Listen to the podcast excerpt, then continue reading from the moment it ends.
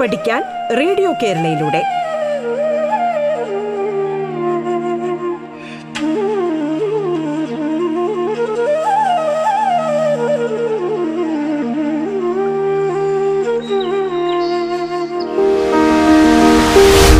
നമസ്കാരം.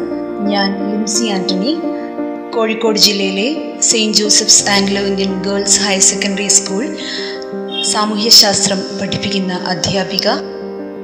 പാഠത്തിന്റെ ഇന്നത്തെ അധ്യായത്തിൽ ഒൻപതാം തരത്തിലെ രണ്ടാം അധ്യായത്തിലെ കിഴക്കും പടിഞ്ഞാറും വിനിമയങ്ങളുടെ കാലഘട്ടം ഇതാണ് നമ്മൾ തുടർന്ന് പഠിച്ചുകൊണ്ടിരിക്കുന്നത്.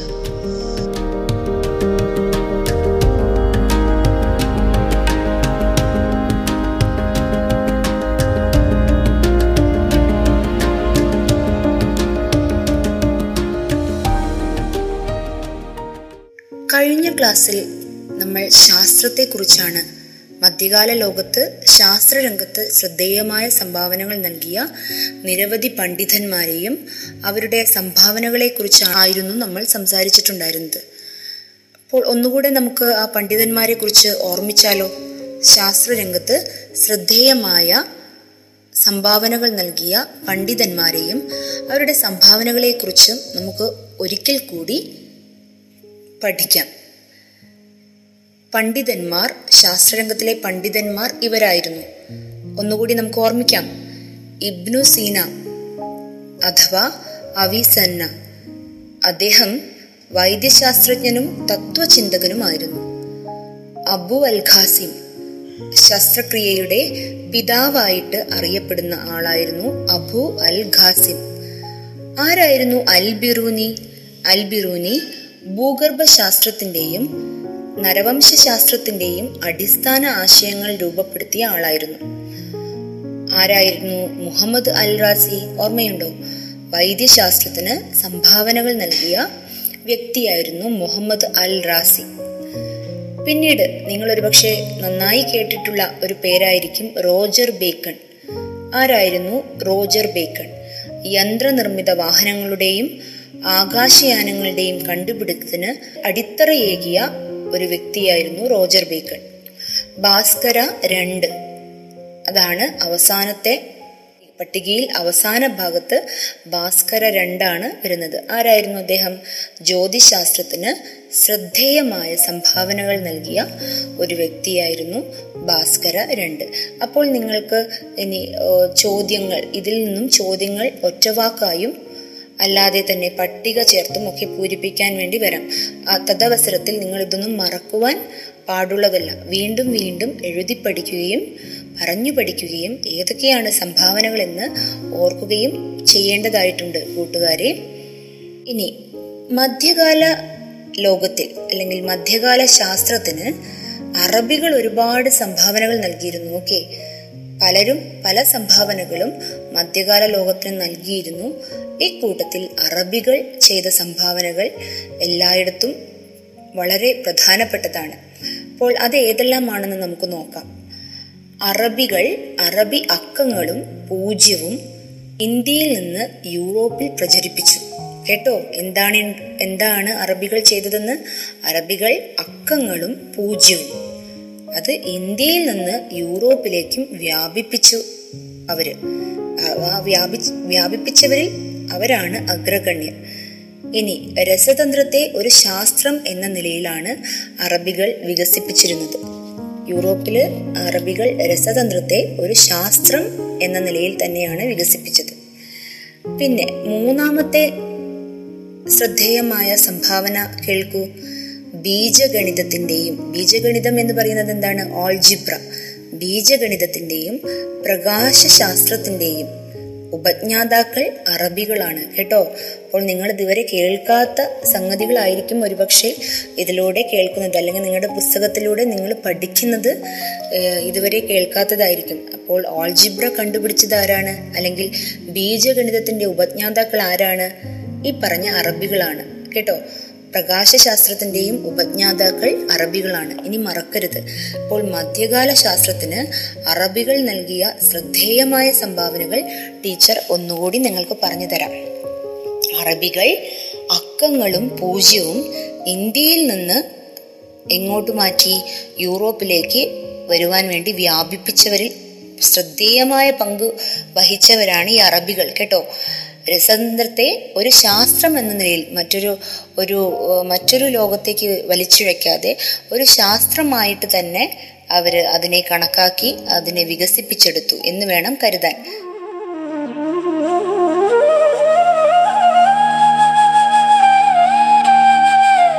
പാഠം കേട്ടു പഠിക്കാൻ റേഡിയോ കേരളയിലൂടെ.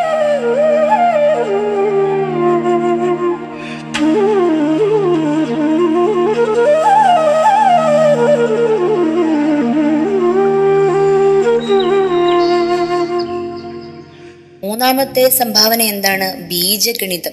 ബീജഗണിതത്തിന്റെയും എന്ന് പറഞ്ഞാൽ ഓൾജിബ്രയുടെ കണ്ടുപിടുത്തം നടത്തിയവർ അറബികളാണ് കേട്ടോ. മറക്കരുത്. പ്രകാശശാസ്ത്രത്തിന്റെയും ഉപജ്ഞാതാക്കൾ ആരാണ്? അറബികളാണ്. അപ്പോൾ നിങ്ങൾക്ക് മധ്യകാല ശാസ്ത്രത്തിന് അറബികൾ നൽകിയ ശ്രദ്ധേയമായ സംഭാവനകൾ മനസ്സിലായി കാണും അല്ലേ?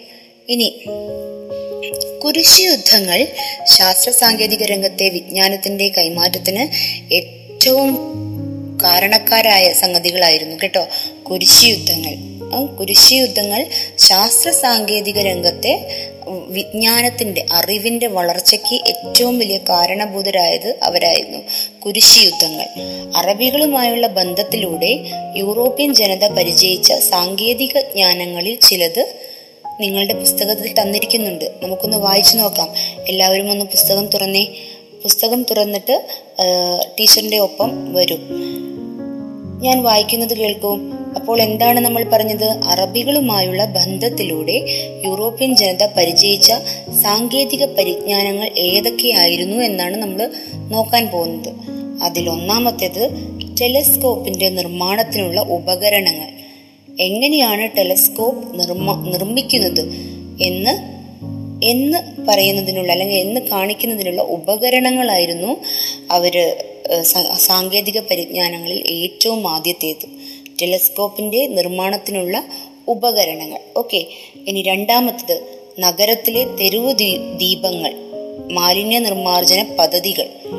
ഇതെല്ലാമായിരുന്നു അടുത്ത അറബികളുമായുള്ള ബന്ധത്തിലൂടെ യൂറോപ്യൻ ജനത പരിചയിച്ച സാങ്കേതിക പരിജ്ഞാനങ്ങളിൽ അടുത്തത്. നഗരത്തിലെ തെരുവ് ദീപങ്ങളെക്കുറിച്ചും മാലിന്യ നിർമ്മാർജന പദ്ധതികളെക്കുറിച്ചും അവർ വളരെയധികം സാങ്കേതിക ജ്ഞാനം നേടി.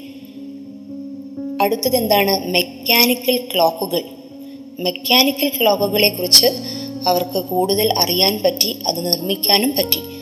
പിന്നെ ഗിയറിന് എന്താണ് തത്വമെന്ന്? വണ്ടികളിലെ ഗിയർ നിങ്ങൾക്ക് നിങ്ങൾ കേട്ടിട്ടുള്ളതാണ്. നിങ്ങളിൽ പലരും അത് കണ്ടിട്ടുണ്ടാവാം. നിങ്ങളിൽ പലരും അതിൽ സ്പർശിച്ചിട്ടുണ്ടാവാം. അതുകൊണ്ട് ഗിയറിന്റെ തത്വം എന്താണെന്ന് മനസ്സിലാക്കി അതിന്റെ സാങ്കേതിക ജ്ഞാനം പരിചയിച്ചെടുക്കാൻ ഏറ്റവും കഴിവുള്ളവർ ഇവരായിരുന്നു. ആര്? യൂറോപ്യൻ ജനത. ഓക്കെ. ഇനി ശസ്ത്രക്രിയ ഉപകരണങ്ങൾ. ശസ്ത്രക്രിയ ഉപകരണങ്ങൾ എങ്ങനെ അതിലെങ്ങനെ അവരുടെ സാങ്കേതിക ജ്ഞാനം കണ്ടെത്താമെന്ന് വരെ ഈ യൂറോപ്യൻ ജനത പരിചയിച്ചു. ഓക്കെ. ബീജഗണിതം ആൽക്കമി ത്രികോണമിതി. ബീജഗണിതം ആൽക്കമി ത്രികോണമിതി എന്നിവയിലും ഇവർ ജ്ഞാനം ഉള്ളവരായി. അപ്പോൾ ഇതൊക്കെയാണ് സാങ്കേതിക ജ്ഞാനങ്ങളിൽ യൂറോപ്യൻ ജനത പരിചയിച്ച സാങ്കേതിക ജ്ഞാനങ്ങളിൽ ചിലത്. ഒന്നുകൂടി ടീച്ചർ വ്യക്തമാക്കാം. ടെലസ്കോപ്പിന്റെ നിർമ്മാണത്തിനുള്ള ഉപകരണങ്ങൾ നഗരങ്ങളിലെ തെരുവു ദ്വീപ ദീപങ്ങൾ മാലിന്യ നിർമ്മാർജന പദ്ധതികൾ മെക്കാനിക്കൽ ക്ലോക്കുകൾ ഗിയറിന്റെ തത്വം ശസ്ത്രക്രിയ ഉപകരണങ്ങൾ ബീജഗണിതം ആൽക്കമി ത്രികോണമിതി.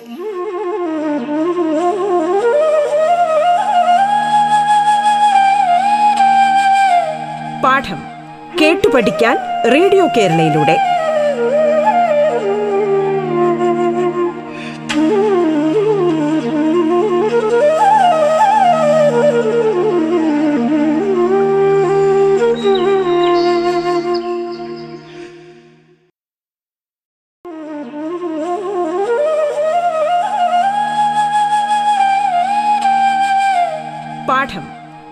പഠിക്കാൻ റേഡിയോ കേരളയിലൂടെ.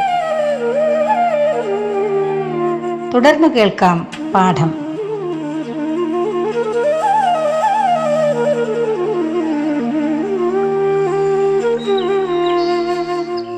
മധ്യകാല ചൈനയും ശാസ്ത്ര സാങ്കേതിക രംഗത്ത് ശ്രദ്ധേയമായ പുരോഗതി കൈവരിച്ചിരുന്നു കേട്ടോ. വെടിമരുന്ന് ഭൂകമ്പമാപിനി വടക്കുനോക്കിയന്ത്രം അച്ചടി ജ്യോതിശാസ്ത്രജ്ഞരും നാവികരും ഉപയോഗിക്കുന്ന ആസ്ട്രോലാബ് എന്നിവയെല്ലാം മധ്യകാല ചൈനയുടെ സംഭാവനകളാണ്. അപ്പോൾ എന്തൊക്കെയാണ് മധ്യകാല ചൈനയുടെ സംഭാവനകൾ? ഒന്ന് ആലോചിച്ച് നോക്കൂ. ഇപ്പോൾ ഒന്ന് ടീച്ചർ ഒരു പ്രാവശ്യം ടീച്ചർ പറഞ്ഞു ഒരു പ്രാവശ്യം കൂടെ വേണമെങ്കിൽ പറഞ്ഞു തരാം. വെടിമരുന്ന് ഭൂകമ്പ മാപിനി വടക്കു നോക്കിയന്ത്രം അച്ചടി. ജ്യോതിശാസ്ത്രജ്ഞരും നാവികരും ഉപയോഗിക്കുന്ന ഒരു ആസ്ട്രലാബ് ഉണ്ട്. ആസ്ട്രലാബ്. ഇവയെല്ലാം മധ്യകാല ചൈനയാണ് കണ്ടുപിടിച്ചത്. അല്ലെങ്കിൽ അവരാണ് ഇതിന് ആദ്യത്തെ നേട്ടമിട്ടത് അല്ലെങ്കിൽ ആദ്യത്തെ തുടക്കമിട്ടത്. ഇനി യൂറോപ്പിൽ പ്രചരിച്ച മധ്യകാല പൗരസ്ത്യ ദർശനങ്ങളും സാങ്കേതിക ശാസ്ത്ര സാങ്കേതിക വിദ്യകളും ആധുനിക ലോകത്തിന്റെ ഉദയത്തിനും വ്യവസായ ശാസ്ത്ര രംഗങ്ങളുടെ പുരോഗതിക്കും അടിത്തറയേറി. ഓക്കെ. ഇനി നിങ്ങളുടെ പുസ്തകത്തിൽ കൈഫണിലെ ക്ലോക്ക് ടവറിനെ കുറിച്ച് പറയുന്നുണ്ട്. കൈഫങ്ങിലെ ക്ലോക്ക് ടവർ. നമുക്കത് എന്താണെന്നൊന്ന് വായിച്ചു നോക്കാം. ലോകത്ത് ആദ്യമായി ക്ലോക്കുകൾ നിർമ്മിച്ചത് എട്ടാം നൂറ്റാണ്ടിൽ ചൈനക്കാരായിരുന്നു കേട്ടോ എട്ടാം നൂറ്റാണ്ടിൽ ചൈനക്കാരായിരുന്നു ലോകത്ത് ഏറ്റവും ആദ്യം ക്ലോക്കുകൾ നിർമ്മിച്ചത്. ജലശക്തിയാൽ പ്രവർത്തിക്കുന്ന പന്ത്രണ്ട് മീറ്റർ ഉയരമുള്ള ജ്യോതിശാസ്ത്ര ക്ലോക്കിനെ കുറിച്ച് ചൈനീസ് രേഖകളിൽ വിവരിക്കുന്നുണ്ട്. ഓക്കെ നിങ്ങൾക്ക് അതിനെക്കുറിച്ച് കൂടുതൽ പഠിക്കണം എന്ന് തോന്നിയാൽ നിങ്ങളൊന്ന് നിങ്ങളുടെ ഇന്റർനെറ്റിൽ സെർച്ച് ചെയ്യുകയോ അല്ലെങ്കിൽ എന്താണ് ഇപ്പോൾ ഇപ്പോഴത്തെ നൂതനമായിട്ട് നിങ്ങൾക്ക് നോക്കാൻ പറ്റിയ സംഗതികൾ. അതിൽ നോക്കി നിങ്ങളൊന്ന് കണ്ടുപിടിക്കുന്നത് നല്ലതാണ്. ജലശക്തിയാൽ പ്രവർത്തിക്കുന്ന പന്ത്രണ്ട് മീറ്റർ ഉയരമുള്ള ജ്യോതിശാസ്ത്ര ക്ലോക്കിനെ കുറിച്ച് ചൈനീസ് രേഖകളിൽ വിവരിക്കുന്നുണ്ടത്രേ. ഈ ക്ലോക്കിന്റെ ഭാഗമായ ചെറിയ മനുഷ്യരൂപങ്ങൾ ഇടവേളകളിൽ മണിയടിക്കുകയും ചെണ്ട കൊട്ടുകയും ചെയ്യുമായിരുന്നു. അത് നല്ല രസമുണ്ടല്ലേ കേൾക്കാൻ? ലോകത്ത് ആദ്യമായി നിർമ്മിച്ച ക്ലോക്കുകൾ നിർമ്മിച്ചത് ചൈനക്കാരാണത്രേ. പിന്നെ ജലശക്തിയിൽ പ്രവർത്തിക്കുന്ന പന്ത്രണ്ട് മീറ്റർ നിങ്ങൾ ആ മീറ്ററിന്റെ ആ മീറ്ററിന്റെ ഉയരം ഉയരം ഒന്ന് കണക്കാക്കിയ ക്ലോക്കിന്റെ പന്ത്രണ്ട് മീറ്റർ ഉയരത്തിലുള്ള ഒരു ജ്യോതിശാസ്ത്ര ക്ലോക്ക്. അത് ചൈനീസ് രേഖകളിൽ വിവരിക്കുന്നുണ്ട്. അപ്പൊ നിങ്ങൾ അത് അറിയാനുള്ള ആകാംക്ഷയുണ്ടെങ്കിൽ നിങ്ങൾ എങ്ങനെയെങ്കിലും കണ്ടെത്തണം. ഈ ക്ലോക്കിന്റെ ഭാഗമായ ചെറിയ മനുഷ്യരൂപങ്ങൾ ഈ ക്ലോക്കിൽ ഉണ്ടെന്നാണ് പറയുന്നത്. ഇവരാണ് ഇടവേളകളിൽ മണി മുഴക്കുകയും ചെണ്ട കൊട്ടുകയും ചെയ്യുന്നത്. നല്ല രസമുണ്ടല്ലേ കേൾക്കാൻ നമുക്ക്?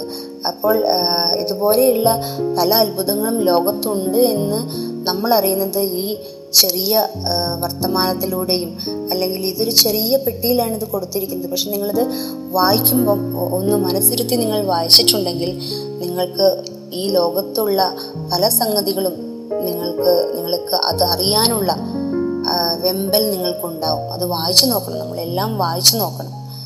ഇനി നിങ്ങളുടെ പുസ്തകത്തിൽ മധ്യകാല ലോകത്തിലെ വിദ്യാഭ്യാസ ശാസ്ത്ര പുരോഗതിയാണ് ആധുനിക യുഗത്തിന്റെ ആരംഭത്തിന് കാരണമായത് എന്ന് പറയുന്നു.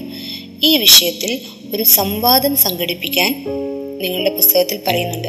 പറ്റുമെങ്കിൽ അധ്യാപകരുടെ സഹായത്തോടെ ഓൺലൈൻ ആയിട്ടാണ് ആണെങ്കിലും നിങ്ങൾ അതിന് ആ സംവാദം സംഘടിപ്പിക്കുമല്ലോ. അടുത്തതായി നിങ്ങളുടെ പുസ്തകത്തിൽ കൊടുത്തിരിക്കുന്നത് ഒരു ചോദ്യമാണ്.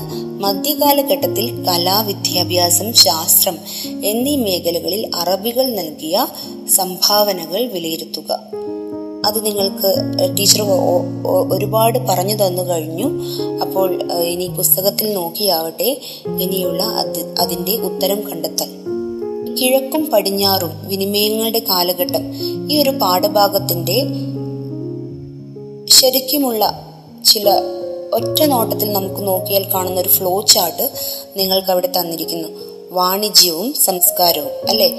ഈ കിഴക്കും പടിഞ്ഞാറും വിനിമയങ്ങളുടെ കാലഘട്ടം എന്ന പാഠത്തിൽ പ്രധാനമായും നിങ്ങൾ പഠിക്കേണ്ടത് വാണിജ്യത്തെക്കുറിച്ചും എങ്ങനെയാണ് വാണിജ്യം നിലനിന്നു പോന്നിരുന്നത് പിന്നെ സംസ്കാരം എന്തായിരുന്നു എന്നുള്ളതാണ് നിങ്ങൾ അറിയുന്നത്. അപ്പോൾ അത് നമ്മൾ വാണിജ്യം ഒന്ന് എടുത്തു നോക്കിയാൽ നമുക്ക് കാണ കാണാവുന്നതാണ് നമ്മൾ ഈ പാഠത്തിൽ എന്തൊക്കെ പഠിച്ചു എന്നത്.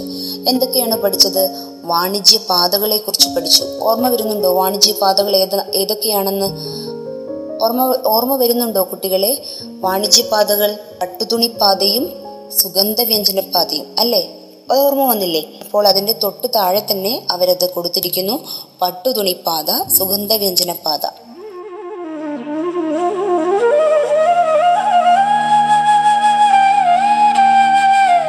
പാഠം കേട്ടു പഠിക്കാൻ റേഡിയോ കേരളയിലൂടെ.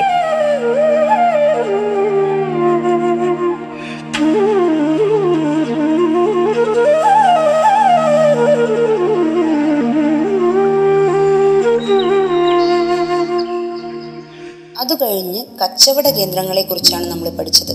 അല്ലെ? ഒരുപാട് കച്ചവട കേന്ദ്രങ്ങൾ നമ്മൾ ഈ പുസ്തകത്തിലൂടെ കടന്നുപോയി. അടുത്തത് നഗരങ്ങളുടെ രൂപീകരണം എങ്ങനെയായിരുന്നു? മധ്യകാല ലോകത്ത് മധ്യകാല ലോകത്ത് എങ്ങനെയായിരുന്നു നഗരങ്ങൾ രൂപീകരിക്കപ്പെട്ടത്? നിങ്ങൾ ഓർക്കുന്നില്ലേ നഗരങ്ങളെക്കുറിച്ച് നമ്മൾ പഠിച്ചത്? നഗരങ്ങൾ മറ്റു പള്ളികളുടെ അടുത്തായിരുന്നു പള്ളികളുടെയും മഠങ്ങളുടെയും അടുത്തായിരുന്നു. ഇങ്ങനെയൊക്കെ നമ്മൾ പഠിച്ചിട്ട് പഠിച്ചത് നിങ്ങൾ ഓർക്കുന്നുവോ? അപ്പോൾ ഈ ഓർമ്മ നിങ്ങൾ എന്നും നിലനിർത്തുക എന്നിട്ട് അപ്പോൾ നമുക്ക് ഈ ഒരു ഫ്ലോ ചാർട്ട് കാണുമ്പോൾ ഇതൊക്കെയാണ് നമ്മുടെ മനസ്സിലേക്ക് ഓടി വരുന്ന സംഗതികൾ. ഗിൽഡുകൾ. ഗിൽഡുകളെ കുറിച്ച് നിങ്ങൾ പഠിച്ചില്ലേ? ആരാണ് ഗിൽഡുകൾ? അവരുടെ ഉത്തരവാദിത്തങ്ങൾ എന്തായിരുന്നു? അത് എങ്ങനെയാണ് രൂപീകരണത്തിന് സഹായമായ കാരണങ്ങൾ എന്തൊക്കെയായിരുന്നു? അല്ലെങ്കിൽ എത്ര തരം ഗിൽഡുകൾ ഉണ്ടായിരുന്നു. ഇതൊക്കെ നിങ്ങൾക്ക് ഈ പാഠത്തിലൂടെ ടീച്ചർ പറഞ്ഞു തന്നിരിക്കുന്നു.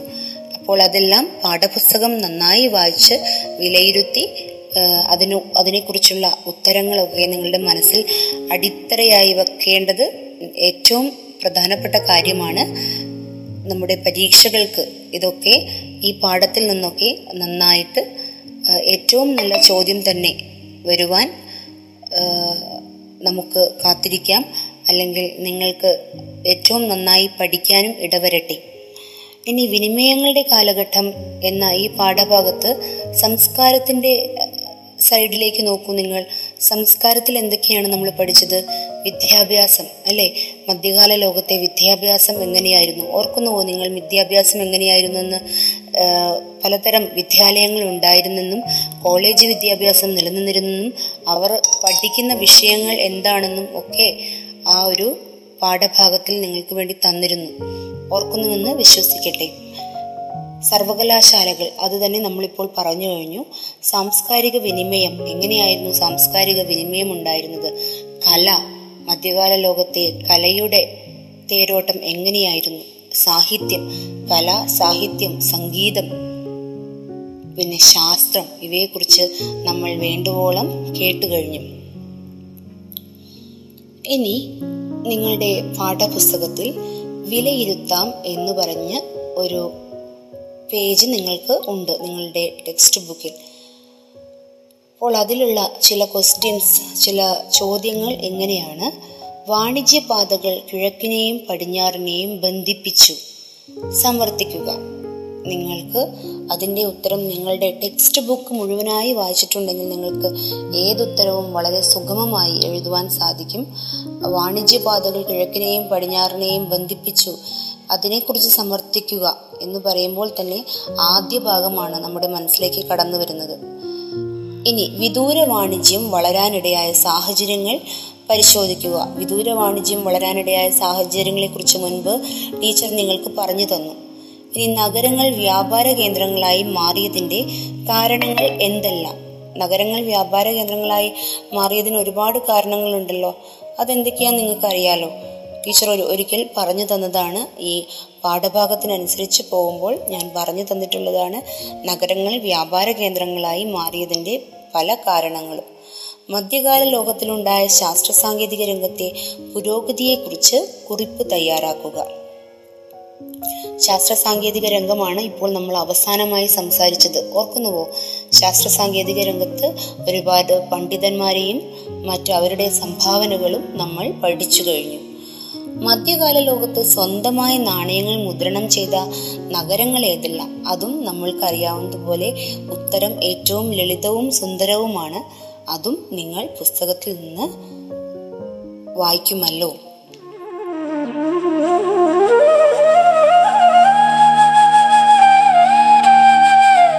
പാഠം കേട്ടു പഠിക്കാൻ റേഡിയോ കേരളയിലൂടെ.